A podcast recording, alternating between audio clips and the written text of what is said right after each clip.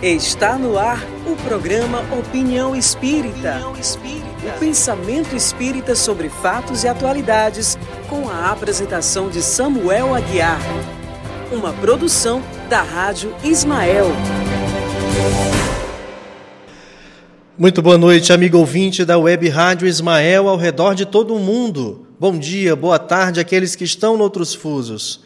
Eu sou Samuel Aguiar Estamos ao vivo nos estúdios da Web Rádio Ismael em Parnaíba, no litoral do Piauí, para mais um Opinião Espírita.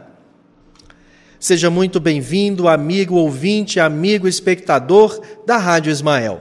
Hoje vamos conversar sobre o tema Aborto e Culpa segundo o Espiritismo. Quinta-feira, 27 de agosto, o ano é 2020. Quero convidar você que está nos assistindo pelo Facebook ou pelo YouTube para curtir e compartilhar esta live, a fim de que mais consciências e corações tenham acesso a esse conteúdo. Muito obrigado a você que está com a gente pelo aplicativo ou pelo site. Curta, compartilhe e também faça os seus comentários. Tire as suas dúvidas. Deixe a sua opinião espírita para cuidar de você que faz parte da nossa plateia virtual, minha colega de trabalho, Eline Falcão. Boa noite, Eline. Boa noite, Samuel. Boa noite, queridos ouvintes da Rádio Ismael. Boa noite a todos que nos acompanham pelo Facebook e pelo nosso canal do YouTube. Sejam todos muito bem-vindos. Estamos aqui aguardando a sua participação. Interaja conosco. É isso aí, interaja conosco. Qual a sua opinião acerca do caso da criança estuprada que precisou fazer o aborto ou que optou por fazer o aborto? Qual a sua opinião acerca do caso da criança que foi estuprada e optou por fazer o aborto? Nós aguardamos a sua participação, interaja com a gente, é o que a gente deseja nesta noite, que você faça parte do Opinião Espírita, faça parte aqui da Rádio Ismael. O benfeitor espiritual Emmanuel, na obra Vida e Sexo, uma psicografia de Francisco Cândido Xavier, comentando a questão 358 de O Livro dos Espíritos, ele escreveu um texto extraordinário acerca do aborto, que nós vamos é, apresentá-lo em instantes. Já temos o nosso companheiro conosco? É isso? Quero trazer aqui a presença amorável e amiga do nosso companheiro lá do Maranhão, Fábio Souza de Carvalho. Boa noite, Fabinho. Seja muito bem-vindo à Opinião Espírita da Rádio Ismael deste 27 de agosto. Boa noite, meu amigo Samuel. Boa noite, meus queridos ouvintes. É uma alegria estarmos mais uma vez aqui para debater um tema tão instigante, tão importante e que veio à tona por um fato é, adrede narrado pelo nosso querido Samuel Aguiar e que servirá de mote para as nossas discussões na noite de hoje. Muito bom. Fábio, é, esse, antes de nós adentrarmos nesse caso em si, eu gostaria que você, como um, um jurista que é, pudesse explicar para o nosso ouvinte qual é o entendimento do Estado brasileiro acerca do aborto na atualidade. Na atualidade, o aborto ele é considerado um crime contra a vida e, na sua forma dolosa, é um dos crimes que o julgamento é realizado pelo Tribunal do Júri, conforme estabelece o artigo 5 da nossa Constituição Federal. É, o aborto, portanto, ele é um fato típico, antijurídico, e ele tem as suas as suas excludentes de licitude, ou seja, existem circunstâncias que afastam o injusto penal, o ilícito, da prática do aborto, e, de acordo com o Código Penal, essas situações elas seriam a, de risco de vida da mãe e os casos de estupro. Muito bem. Agora, Fábio, é, esse é um pensamento muito próximo do que a doutrina espírita defende, é, especialmente ali na questão 358. É, os espíritos esclarecem a Kardec que, quando isso representa um perigo de vida para a mãe, é admissível a prática da, de retirada da criança do feto. Mas eu, eu pergunto a você, como que está no Brasil hoje a discussão acerca dos direitos do nascituro? Existem alguns projetos de lei que tramitam no Congresso é, sobre o nascituro, inclusive nós tínhamos é, até algum tempo a tramitação é, do projeto de lei é, referente ao Estatuto do Direito do Nascituro, ele não avançou, é, era um, um, projeto de fato bastante polêmico é, quanto aos debates é, na nação a respeito da própria natureza é, do nascituro, mas é, alguns estudos eles vêm avançando a respeito é, do, dessa natureza, porque há algum tempo atrás, alguns juristas eles tentavam identificar o nascituro como uma quase pessoa. É, e essa, essa, essa forma de classificação do, desse instituto era, era algo que fugia à própria lógica, porque o que seria uma quase pessoa? Seria uma quase coisa? Como é que você trataria é, o nascituro? Então, hoje, o Código Civil é, alguns doutrinadores entendem que o nascituro ele tem expectativas é, de direitos civis. Outros entendem que eles, na verdade, têm direitos civis. E essa, essa discussão no mundo jurídico é, vem dando a possibilidade, principalmente na seara de direitos humanos, de interpretações do nascituro como sujeito de direitos, já que o próprio Código Civil diz que o, os direitos do nascituro são protegidos desde a concepção. Então, a lei civil fala de direitos e não de expectativa de direito. E se o Código Penal, inclusive, define como crime contra a vida o aborto, é que minimamente o Código Penal reconhece que o nascituro tem direito à vida e não expectativa de direito à vida, porque senão não seria um crime contra a vida. É, então, a, a, são esses avanços e discussões na seara de direitos humanos é, que vão conflitar aí com direitos da mãe e os direitos do nascituro que já estão estabelecidos em algumas leis civis no Brasil e no mundo. Um fato interessante, Fábio, é que o Ministério da Saúde, a partir do instante em que a mulher identifica a, a gravidez, ela já tem direito imediato a ao acompanhamento no posto de saúde, não é, do pré-natal. Uma preocupação não só com a mãe, mas com a saúde do feto. Logo, reconhecendo a importância deste ser que está em desenvolvimento. Um destaque a mais para essa tua observação é que essa regulamentação está na Lei 8.069, de 13 de julho de 1990, mais conhecida como o Estatuto da Criança e do Adolescente. Sinal que o legislador reconheceu é, esse pré-natal como um direito do nascituro, tanto que colocou no Estatuto da Criança e do Adolescente. E no Marco Civil da Primeira Infância, é, esses direitos eles são, é, digamos, robustecidos, eles são enaltecidos. Não só o pré-natal em relação à mãe, mas aquilo que se também convencionou chamar de pré-natal em relação aos pais.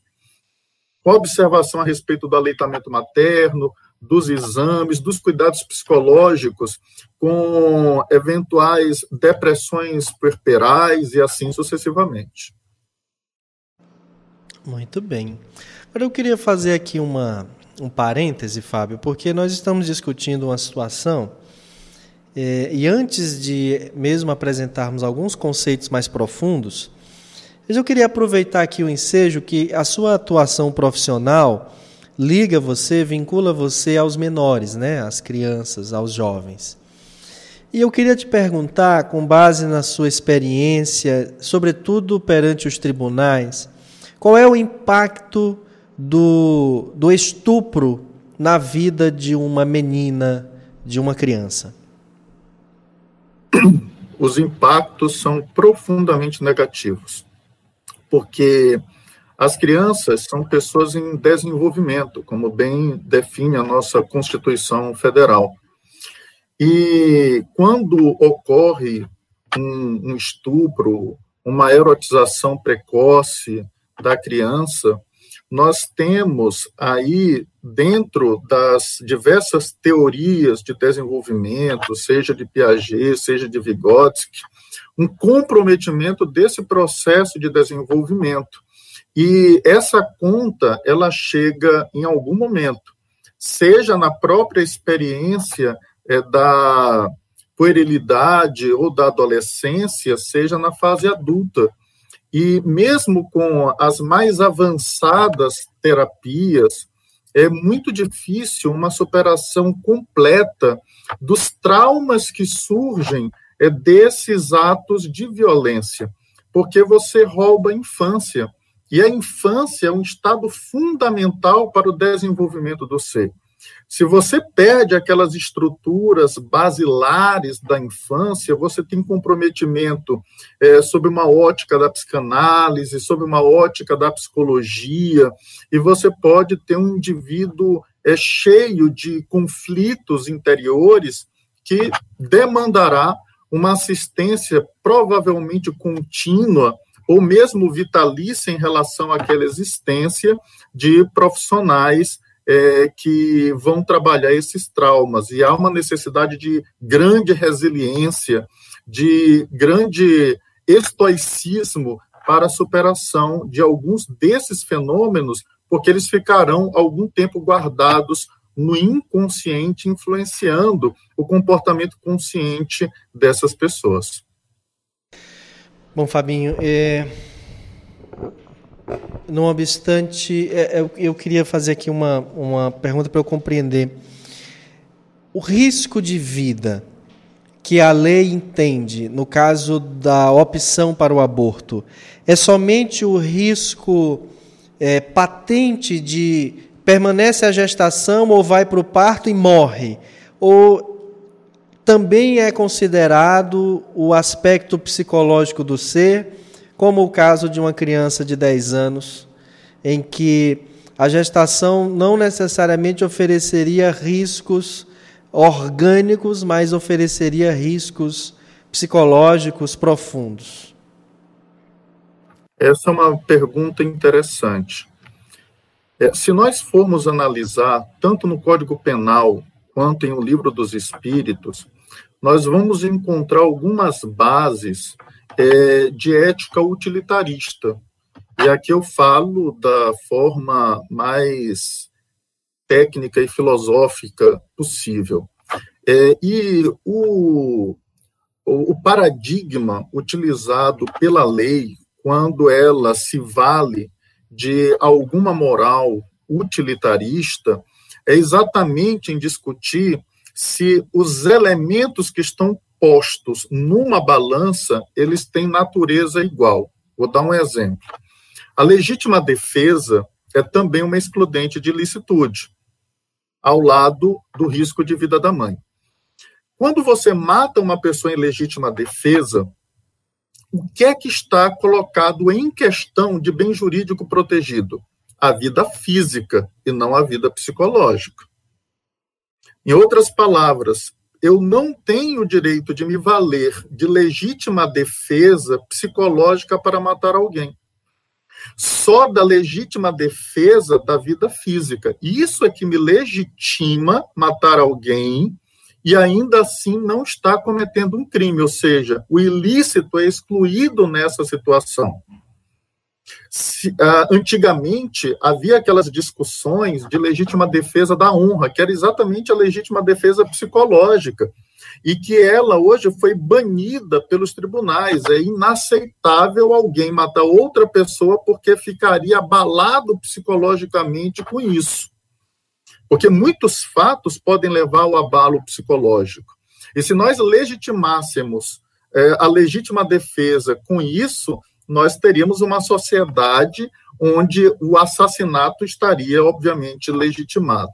Então, quando a gente leva essa situação para a legislação penal, a ideia é que eu tenho a vida da mãe e tenho a vida do nascituro. Dos dois lados, eu tenho o valor vida.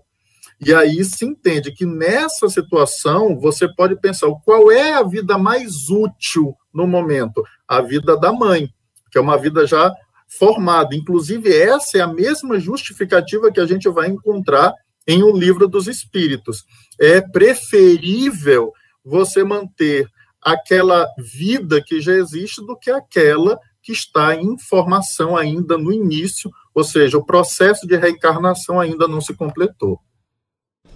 Fabinho, você teve acesso à nota da AME Brasil acerca do caso da menina? Tive acesso à primeira nota, que foi bem curta. Bem curta. Bem pontual. E depois ela fez uma nota mais. Uma nota maior. Detalhada, porque maior. houve reação. Inclusive é? reconhecendo que tinha sido lacônica. É.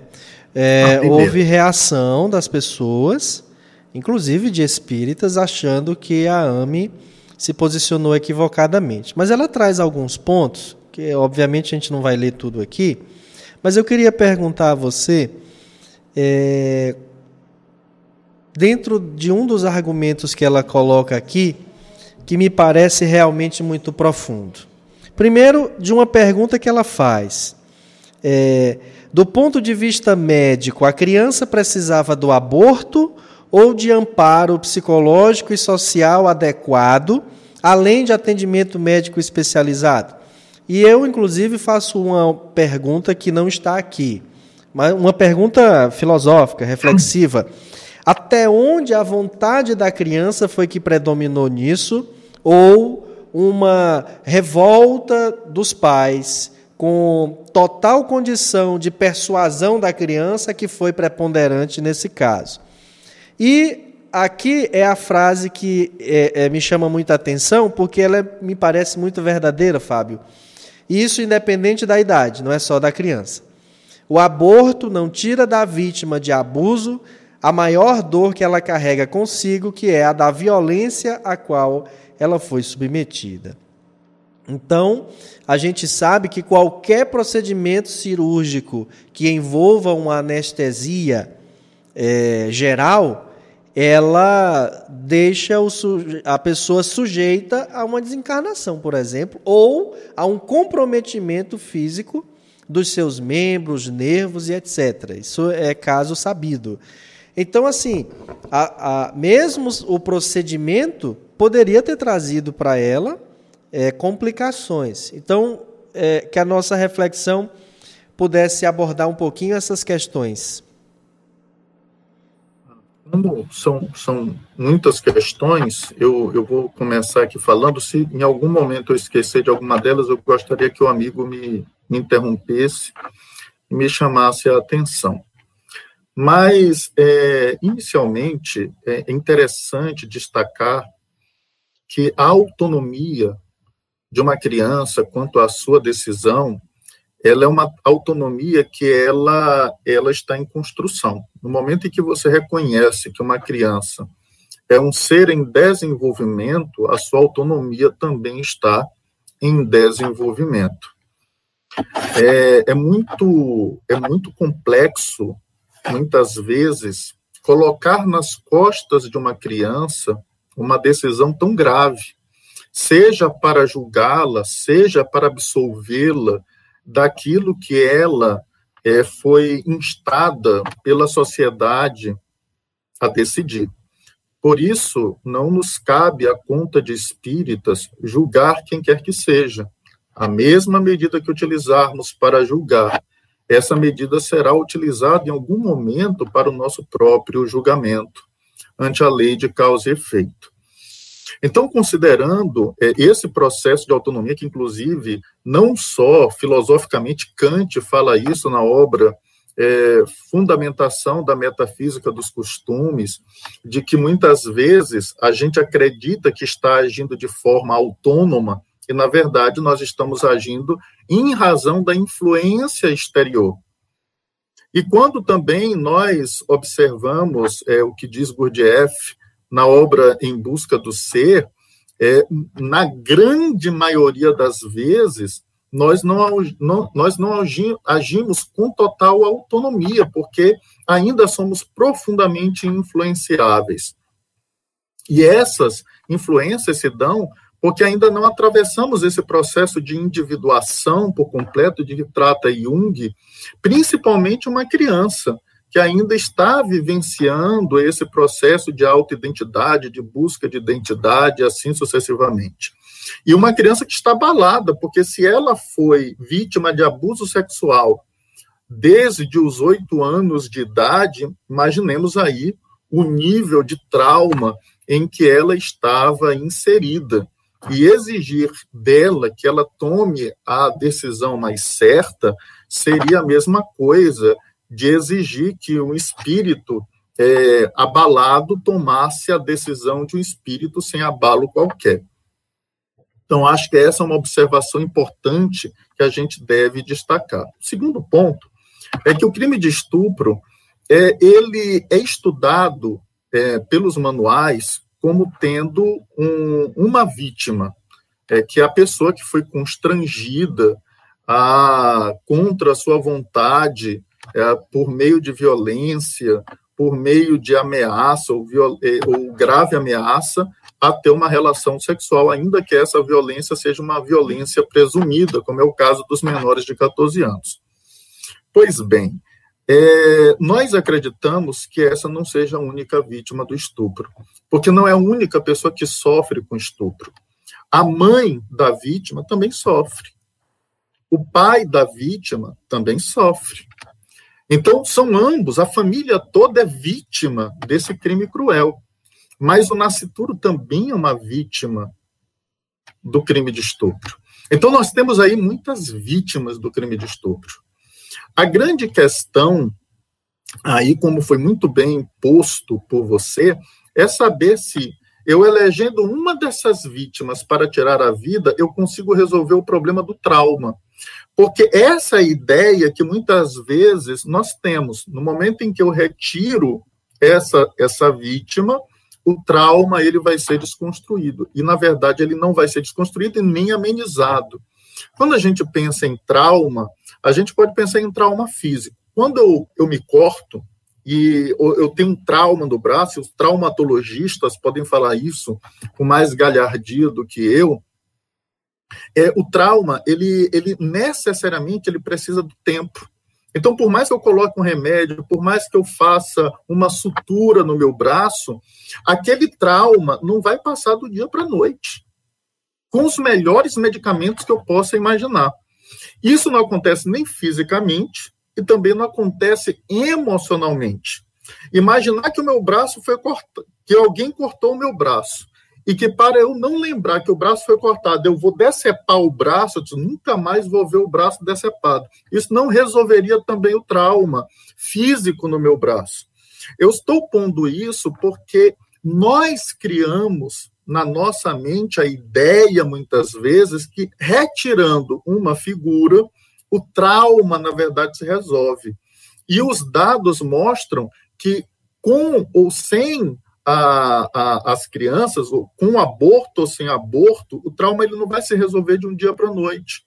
E muitas vezes, é, as crianças, elas até ajudam. Eu, certa vez, ouvi um depoimento de uma mulher um depoimento extraordinário. Nós estávamos numa audiência e o, o juiz havia perguntado é, para, para a depoente é, quem era o pai da criança dela, do, do, da, do filho dela. E ela disse assim: ele não tem pai. E o juiz insistiu: olha, eu fiz uma pergunta muito objetiva. É óbvio que ele tem pai. E ela foi insistente: ele não tem pai. E aí o juiz bateu na mesa e disse assim, eu quero saber quem é o pai da criança. Ela disse assim, eu fui estuprada. E aí, aquele silêncio. O juiz ficou constrangido pela pergunta que fez, todas as pessoas silenciaram, e logo depois ela disse na frente da criança, olhando para ela: Mas eu te amo, meu filho. E eu passaria por todos os crimes novamente, só para que você tivesse ao meu lado. Então a gente vai percebendo que nós não podemos estabelecer como regra a todas as pessoas que o aborto vai resolver algum tipo de trauma, porque ele necessariamente não resolve. Isso é um equívoco. Existem caminhos terapêuticos para que o trauma seja trabalhado com o reconhecimento é, da verdade, dos fatos, a ressignificação dos fatos, uma, uma, uma vivência do próprio luto diante dos fatos que deram ensejo ao trauma, o sentimento de misericórdia que vai sendo construído, a ressignificação do que é justo e assim sucessivamente. Muito bem, Fábio. Nós temos algumas questões ainda para tratar disso, inclusive o aspecto da, do fanatismo religioso que se gerou em torno disso Inclusive, uma pergunta interessante é: o que, que nós temos a ver com esse caso? Por que, que ele foi para a mídia? Por que, que tanta gente se envolveu? Mas antes disso, enquanto você toma uma água, vamos ouvir aqui da Eline como é que está a nossa plateia virtual e o que, que ela já está interagindo com a gente. E vamos aqui o nosso boa noite para a Thaís Gonçalves, a Jaque R. Ferreira, boa noite, muita saúde e paz a todos Iolene Moraes, boa noite, meus queridos, Flávio Santos, a Francisca Portela, a Edivana Silva, a Dona Zeila, boa noite a todos, paz e luz, o Rafael William, muita luz e paz a todos, obrigado por todo o bem que nos fazem. O Paulo Hard, boa noite, paz e bem de Fortaleza, no Ceará. Um abraço, e o, Paulo. o Coronel José Lucimar, estamos conectados com a Rádio Ismael. Desse modo, desejo cumprimentar todos os rádio ouvintes. Um abraço no querido amigo e irmão Fábio Carvalho e no amigo e irmão Samuel Aguiar. Abraços afetuosos aos amigos do estúdio. Helenice de Paula, do Rio de Janeiro, a Samara Costa, a Dona Graça também está aqui com a gente. Nos acompanhando pelo nosso canal do YouTube, nós temos a Irani Maria Xavier, a Janine Seligma, Vanessa Galeno, a Carole Veras, que hoje está aniversariando. Um abraço, Carole. A Ana Ferreira, boa noite, amigos. Um grande abraço a todos. Querido Fábio, que bom ouvir você de São Luís, Maranhão. A Núbia Cristina, a Odilamar Adler, boa noite a todos os amigos da Rádio Ismael. A Rosa Araújo, boa noite. A Nayana Taina. O Marlo Eric Aquino, boa noite. De Tocantins. A Sônia Paulo também está aqui com a gente. A Érica Ventura, tema complexo, requer muita serenidade na análise. Deus conosco. E nós temos aqui uma pergunta para o Fábio do seu Assis. E, e, ele diz: Amigo e irmão em Cristo, Fábio, um abraço. É, como fica a situação do espírito num caso como esse? Creio que ele esteja perguntando do espírito que iria reencarnar é. caso não tivesse havido o aborto. Não? Pois bem, o espírito terá uma nova oportunidade reencarnatória como acontece com todos os espíritos que são impedidos é, de reencarnar ou que, por decisão própria, é, recuam diante dos desafios da expiação, da prova que encontrarão na reencarnação, gerando abortos voluntários. Serão instados a reencarnar em outra oportunidade, porque a reencarnação ela faz parte de uma lei natural, de uma lei divina. E todos aqueles que ainda não alcançaram a perfeição, eles, em um momento ou outro, terão que experienciar na carne aquilo que é necessário para o natural progresso do espírito. Muito bem, Fabinho. É, a nota, a primeira nota que a AME soltou, ela colocava que, além da necessária punição aos responsáveis pela inaceitável violência sexual e emocional que a criança vinha sofrendo, lamentamos que o seu caso esteja sendo usado como lobby ideológico por grupos defensores do aborto. Um desses lobbies, Fábio, fala da, da questão da mulher é, é a dona do seu corpo, ela quem tem o direito de decidir uh, acerca das questões do seu corpo. Qual o pensamento espírita a respeito dessa argumentação? Inicialmente, de que o corpo não é nosso. A argumentação espírita é de que o corpo que nós utilizamos é um empréstimo divino. E todos nós é, responderemos pelo que fizemos ou que deixamos de fazer com o corpo. E é por isso que cuidar do corpo e do espírito é a mensagem que encerra o capítulo 17 do Evangelho segundo o Espiritismo como um elemento fundamental da busca da perfeição. Então, não só na questão que toca aos direitos das mulheres, mas todas as vezes que nós malbaratamos esse escafandro que nós utilizamos para viver aqui na Terra, nós contraímos débitos. É, o suicídio indireto, a título de exemplo daqueles que fazem com o corpo aquilo que entendem e acreditam ser um direito, naturalmente encontram as consequências de suas ações, como aconteceu com André Luiz nas narrativas da obra Nosso Lar. Então, o corpo que nós acreditamos numa ótica materialista ser nosso, ele não é nosso. Utilizando uma expressão de Siddhartha Gautama, o Buda, o iluminado, só é verdadeiramente nosso aquilo que os nossos dedos não podem tocar. Muito bem.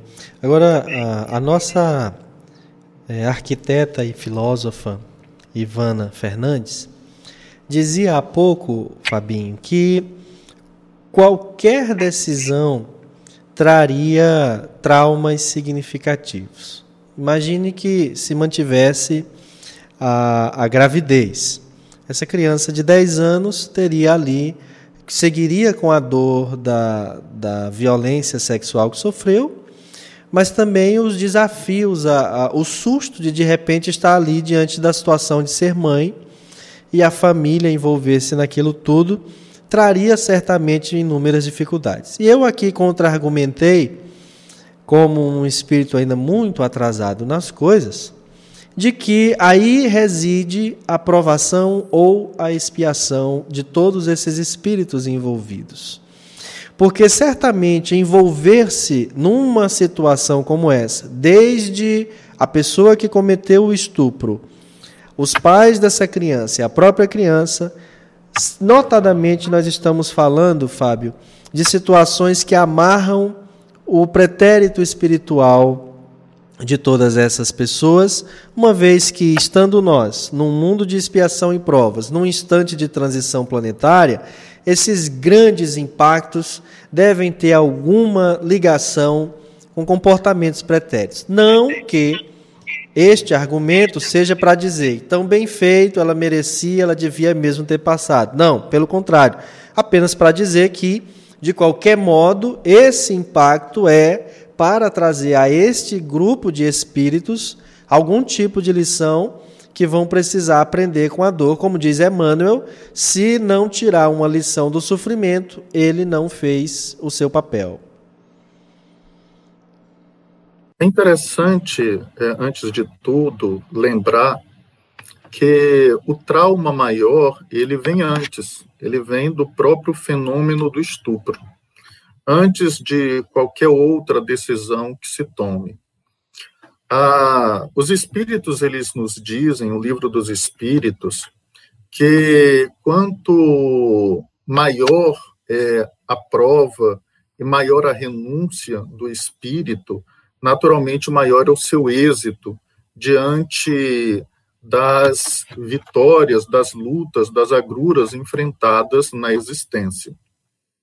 Recordo-me agora, na obra 50 anos depois, a decisão que Célia teve que tomar quando encontrou um bebê, uma criança que havia sido colocada é, por uma empregada é, que estava mancomunada com uma pessoa que queria o fim do relacionamento dela com seu esposo, ela encontra essa criança na cama, no leito da sua mãe, e ali se poderia pensar que o, dentro de uma, de uma ética utilitarista, tudo se resolveria, poderia se resolver com traumas bem menores com a morte daquela criança. Entretanto, ela salva a criança, atravessa uma vida de grande dificuldade por essa decisão, mas quando ela desencarna, conclui a obra, de todos aqueles personagens desse livro fantástico, ela é que alça os pontos mais elevados é, do, no, no mundo espiritual, nem sendo percebida pelos outros personagens da obra desencarnados. De tanto que ela é, evoluiu com as decisões de renúncia, de sacrifício para salvar aquela pequena vida. Poderia se pensar que ela poderia ter evitado tudo aquilo ali com a morte daquela criança. Pois bem, se nós analisarmos uma questão cultural e histórica, é, nós poderíamos dizer, sem grandes titubeios, que no final do século XIX, início do século XX, a grande maioria de nossas crianças, mais ou menos nessa idade, entre 10 e 12 anos de idade, já haviam sido estupradas, porque era natural que elas casassem com essa idade. E se nós fôssemos pensar no aborto em todas essas situações, provavelmente comprometeríamos algumas gerações. E hoje é muito interessante, importante que isso nos salte aos olhos, que isso nos seja visto como algo nefasto, algo vil, algo é, torpe, o que outrora não era considerado.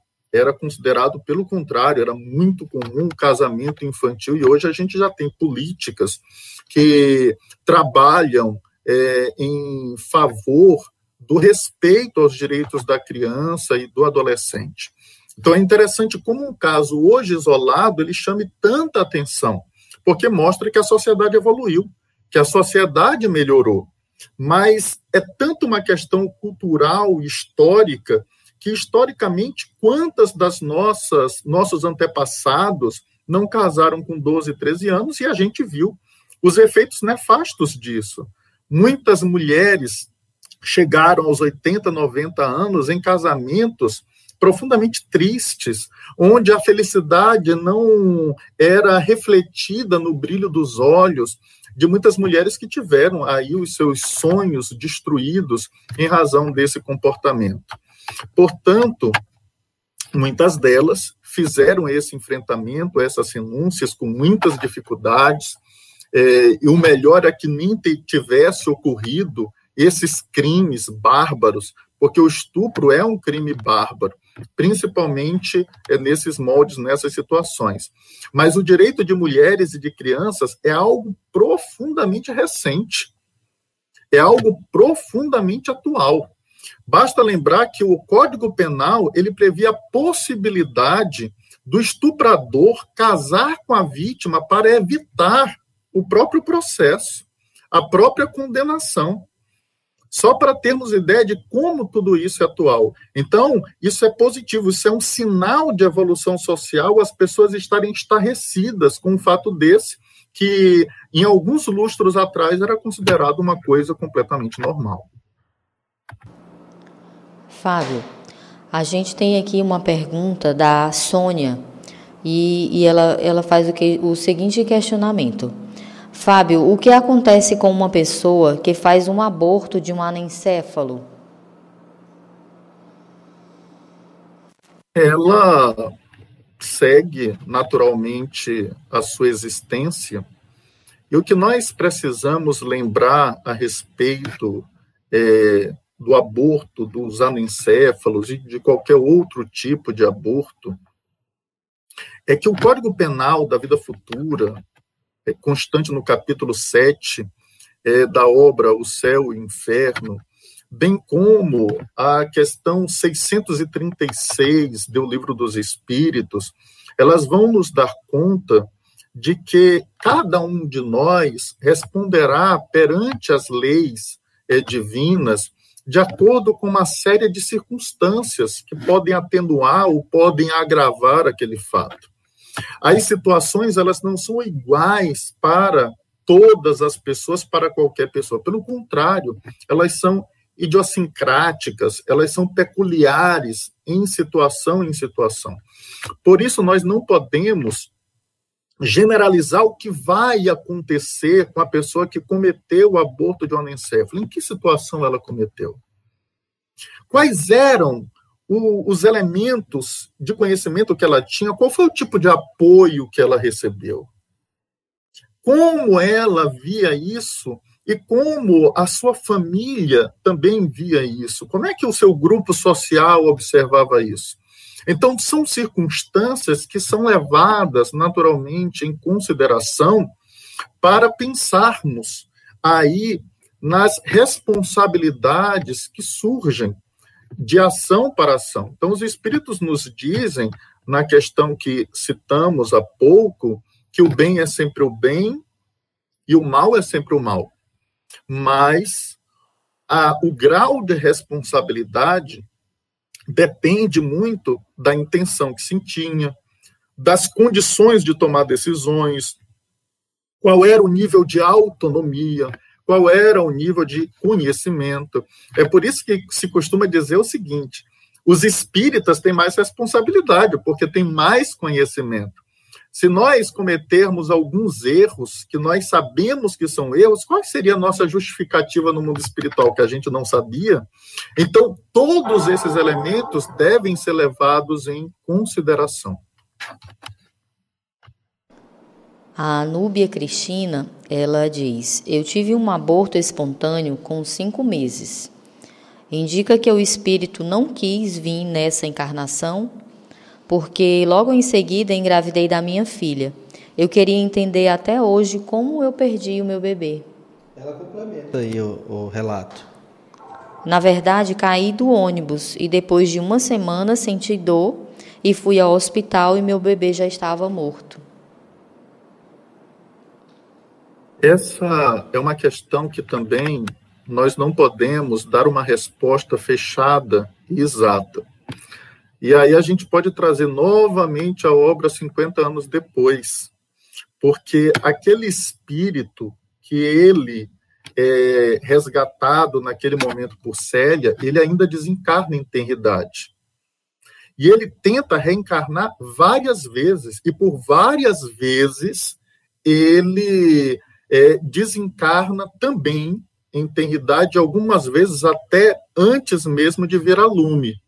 E isso acontecia por alguns tipos de débitos, de crimes, de equívocos que ele havia praticado no passado. Não era necessariamente um recuo, uma fuga, mas era uma expiação que aquele espírito atravessava na tentativa de reencarnar e que possivelmente havia ele criado obstáculos reencarnatórios a outros espíritos e agora estava vivendo uma experiência semelhante para refletir a respeito da importância da existência física para o processo evolutivo, à medida que ele tentava reencarnar e não conseguia. Então, nós não temos como definir o que aconteceu no seu caso concreto, se o espírito recuou, se é uma expiação. O que nós podemos dizer é que é uma experiência vivida por você, naturalmente, que vai e trouxe importantes aprendizados que agregam a sua alma hoje e que é, leva a uma compreensão muito maior da importância da vida e do respeito à vida. É, pode trazer para mim aqui. A situação é, é delicada, viu, Fabinho? Exige muitas reflexões. Mas eu queria aproveitar, Fábio, já que nós estamos tocando no caso dessa criança, é, que justificativa, não é? Teriam os nossos irmãos para tão apressadamente irem para frente do hospital, atrás da, da família da criança, em, na sua própria residência, fazer condenações. Você veja, a, a AME ela diz uma coisa interessante, que ela, ela respeita quem pensa diferente e toma atitudes diferentes, mas ela conceitua aquilo que a doutrina espírita apresenta acerca do aborto. Ou seja, existe um limite, não é verdade?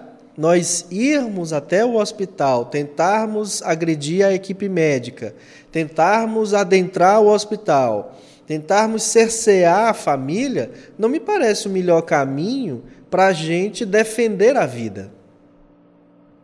De fato, não é, meu amigo Samuel. É, eu costumo lembrar é, um filósofo e um, um personagem da mitologia grega. O filósofo é Protágoras, que dizia que o homem é a medida de todas as coisas. E como muitas vezes nós queremos medir as coisas com a nossa fita métrica. Nós gostaríamos que as coisas todas se adequassem à nossa realidade. E aí entra o mito de Procrusto. Procrusto é um personagem da mitologia grega. É, se tratava de um ladrão que vivia, um gigante que vivia numa montanha, e as pessoas que passavam pelo caminho nas cercanias de sua casa eram assaltadas, eram levadas para sua casa e eram colocadas em uma armadilha que era uma cama móvel. E se a pessoa era menor do que a cama, ela era esticada para ficar nos exatos tamanhos da cama. E se ela era maior, cortava o, o ladrão, o procrusto, lhe cortavam os membros ou as partes para que ela ficasse do tamanho da cama. Então, nós gostaríamos que as pessoas ficassem, se encaixassem em nossos quadrados se encaixassem naquilo que nós acreditamos. Isso é um equívoco profundamente egoísta, de achar que as pessoas precisam se adequar a essa realidade. Recordo-me das vezes que Divaldo fez narrativas de atendimentos a mulheres que haviam abortado, mulheres que cometeram vários abortos, e ali estava o coração de Divaldo aberto, pleno, compreensivo e consolador. Porque o papel da doutrina espírita é de consolar. O próprio Cristo diz que encaminharia ao mundo um paracleto, um advogado.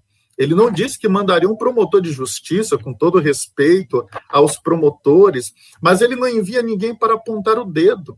Ele não envia ninguém para condenar, ele envia para consolar através do esclarecimento, através do acolhimento, através do amor. Porque todos nós erramos, todos nós cometemos equívocos, todos nós temos crimes inconfessáveis. Basta lembrar a experiência de Camilo Botelho, Botelho Castelo Branco, diante de Epaminondas, quando ele recorda ter jogado pedras no próprio Cristo. Então, quantos de nós não trazemos a alma cheia de marcas? Qual o direito nosso de apontar dedo para alguém, condenar alguém, ou dizer que o caminho é esse ou aquele, quando, na verdade, o nosso papel, antes de tudo, é da autotransformação, da automudança, do autoaprimoramento, e não necessariamente de nos tornarmos aqui vigilantes uns dos outros. Recordo-me que o Espírito certa vez me disse, quando eu pensava sobre as pessoas que estavam no movimento espírita e praticavam esse ou aquele equívoco, ele chegou para mim e disse assim: Meu filho, toda árvore, qualquer árvore que o meu pai não plantou será arrancada. Mas não pense que ele te contratou para arrancar alguma. Então não somos nós que seremos os paladinos que resolveremos esses problemas, porque os problemas humanos, eles são tratados na intimidade do ser. Esse é o grande desafio que apresenta Allan Kardec, que as leis humanas não conseguem resolver, porque as leis elas são punitivas e são muito pouco educativas. E o problema da humanidade é um problema de educação.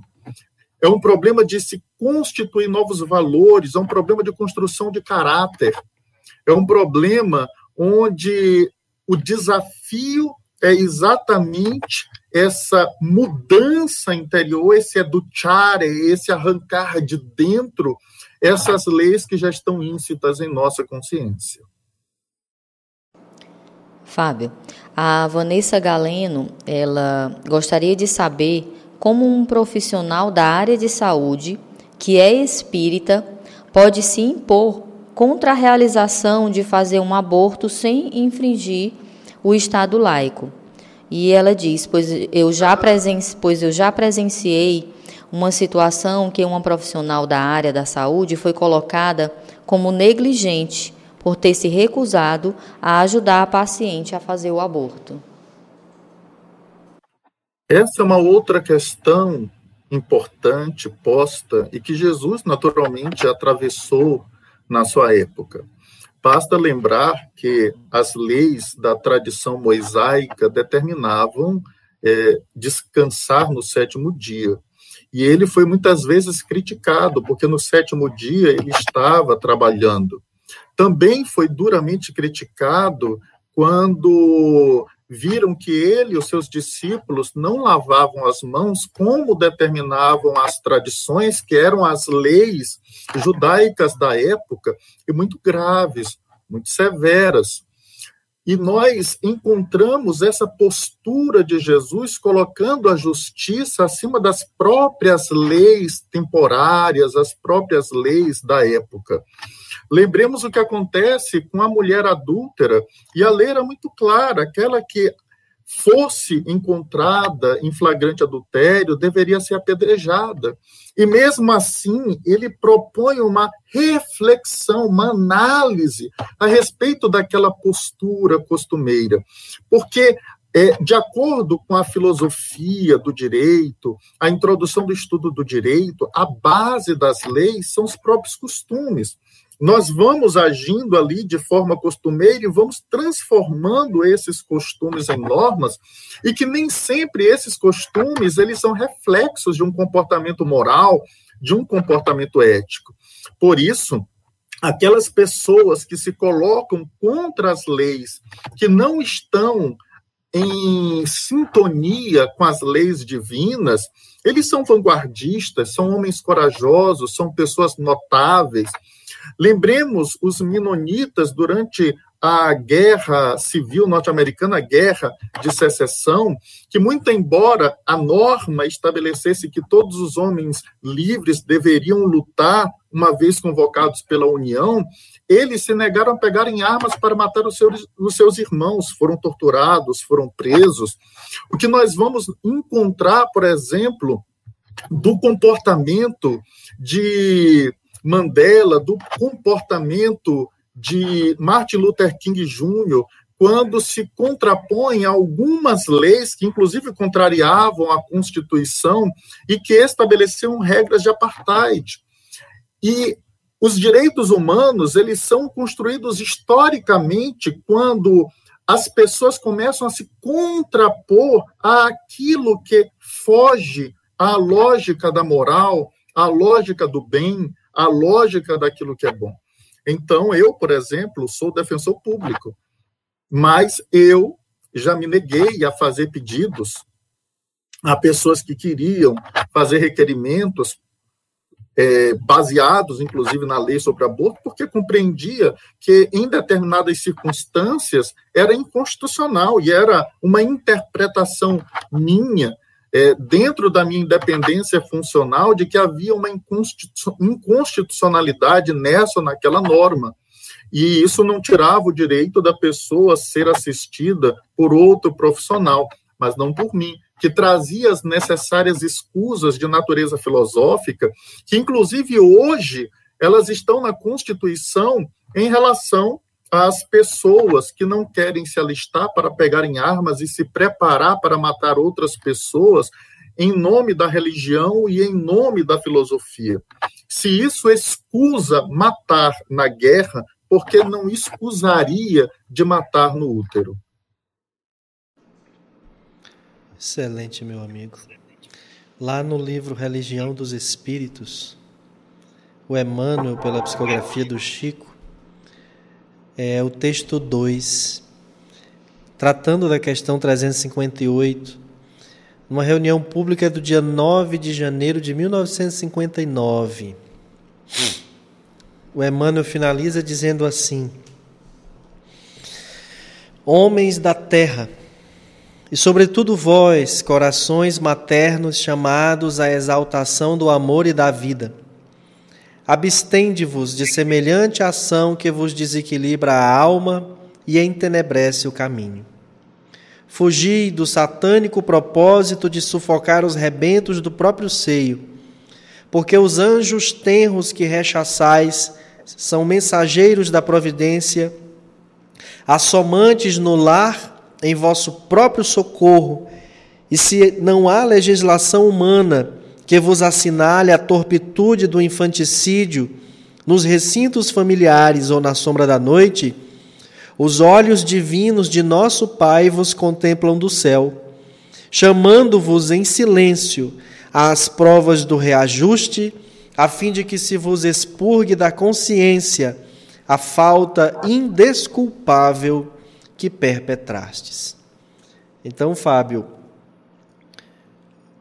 o Espírito pode intervir em certas provações, mas não quer dizer que isso vai evitar de que ele se depare de novo com aquela provação ou expiação que ele tem que se ajustar.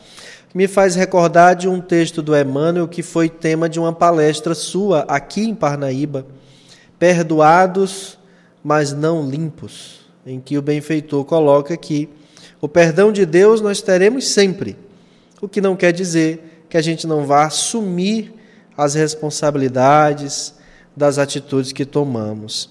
Agora, a grande questão, Fabinho, é quando essas questões foram tomadas por um indivíduo que, perante a lei e perante a, a, a compreensão de todos nós, é uma criança. E mas nós sabemos que também se trata de um espírito imortal. Eu quero pedir as, as suas considerações finais nesses instantes em que nos, nós chegamos ao fim do nosso programa. A vida é uma grande dádiva.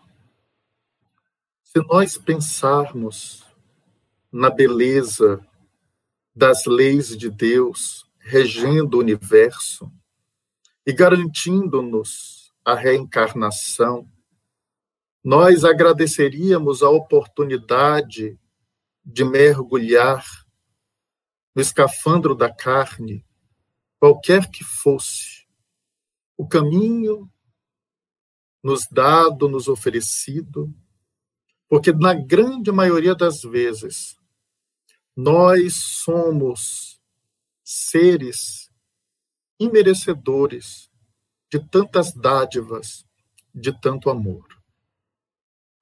Nós temos muita dificuldade, sob uma ótica materialista, de compreender o amor de Deus.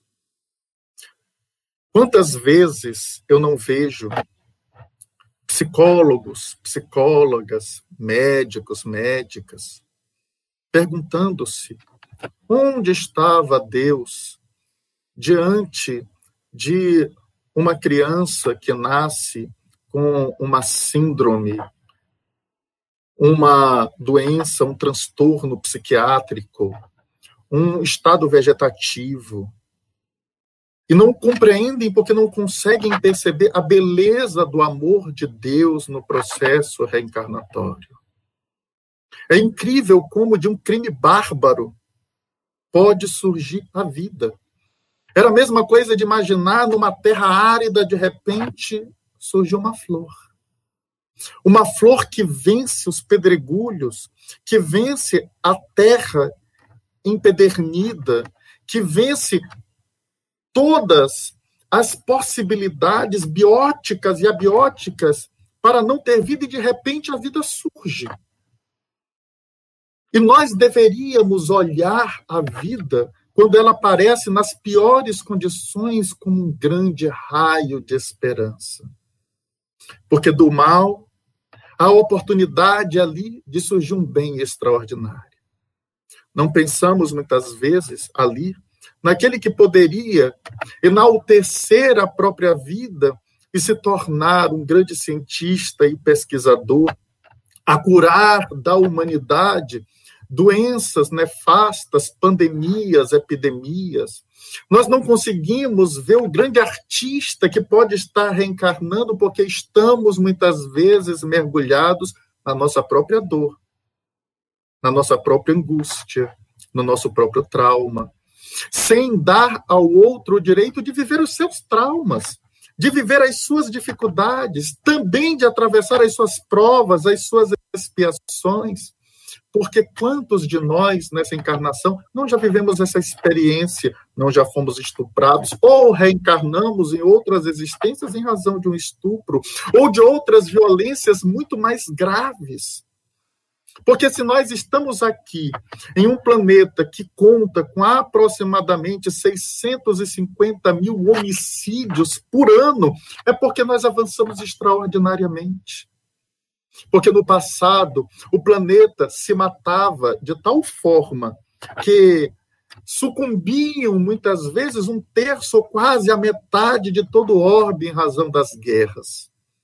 A Alemanha, quando foi invadida pela Rússia, trouxe para si mesmo um saldo traumático de quase duas milhões de mulheres estupradas, e ainda assim aquele país se reergueu, se levantou. E quantas daquelas crianças que nasceram no pós-guerra não foram vítimas de estupro?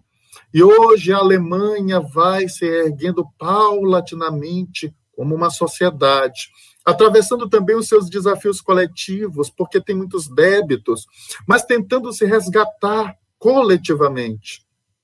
É por isso que a vida ela precisa ser o grande hino de nossas vidas, a grande sinfonia de nossas existências, para que nós possamos aproveitá-la e ver nela a grande dádiva de Deus que nos oportuniza sempre a amar, a nos transformarmos, a servirmos, a encontrarmos a felicidade e a angelitude em tudo eu não poderia deixar aqui de lembrar a figura excelsa de Alcione na obra Renúncia. Quantos não fugiriam a vidas de dificuldades e de traumas? E aquele espírito, em nome do amor, pede para mergulhar mais uma vez em uma terra desolada pelos equívocos, pelo mal, pelas atitudes pouco nobres ou quase nada nobres dos homens da sua época. Então, nós não poderíamos deixar de fazer esse grande cântico, esse ode à vida, esse ode à reencarnação e à oportunidade de sacrifícios e renúncias pela nossa transformação e pela transformação deste para um mundo melhor. Quando eu crescer, eu vou ser assim. E aí você vai estar tá lá nos mundos felizes, dizendo: Olha, Samuel chegou lá. Fabinho, muito obrigado por tudo, pelos esclarecimentos e por estar aqui com a gente, de nos encaixar numa brechinha aí da sua agenda tão corrida. Deus abençoa você. Agora fica aí mais um minutinho que a gente vai se despedir da nossa plateia virtual com a Eline Falcão. Eu queria aqui, Samuel, mandar um abraço para Rosa, ela que é de Santana do Livramento, no Rio Grande do Sul. Ela diz que adora a nossa programação da Rádio Ismael, assiste todos os dias. É, e nós ficamos muito agradecidos, Rosa. Um grande Qual abraço é a cidade a vocês. Da Rosa? Santana do Livramento. Ô Rosa, um abraço para você, viu? Muito obrigado por fazer parte da Rádio Ismael. Gostaríamos de agradecer a todos que participaram, a você que esteve aí com a gente, nos acompanhando a live. E eu gostaria hoje de finalizar com um comentário da nossa Francisca Portela. Ela que diz que nada foge à ação divina. Acredito que nenhum espírito vem ao acaso. Como se diz no, no livro A Renúncia, viemos para adquirir virtudes ou testá-las. E os que vêm conosco nos ajudarão nesse processo. Boa noite a todos. Chiquinha, eu não acredito que você já chegou no livro Renúncia. que maravilha. Quem passa por, pelos os romances históricos de Emmanuel faz uma pós-graduação em Evangelho, não é verdade, Fábio? É verdade, meu amigo. Beijo no coração de todos. A técnica do engenheiro da computação Felipe Fontinelli, a produção da nossa arquiteta Ivana Fernandes. Um abraço a todos, até o nosso próximo encontro. A Rádio Ismael continua com a sua programação 24 horas no ar, mas amanhã temos ao vivo, meio-dia, o Evangelho no ar, e às 18h30, falando de Espiritismo com Assis Aguiar. No sábado tem Mediunidade e Vida, no domingo tem palestra pública e tem o Rádio Criança. Abraço, beijo no coração de todos. Tchau, Fabinho, tchau, Eline, tchau a todos. Muita paz.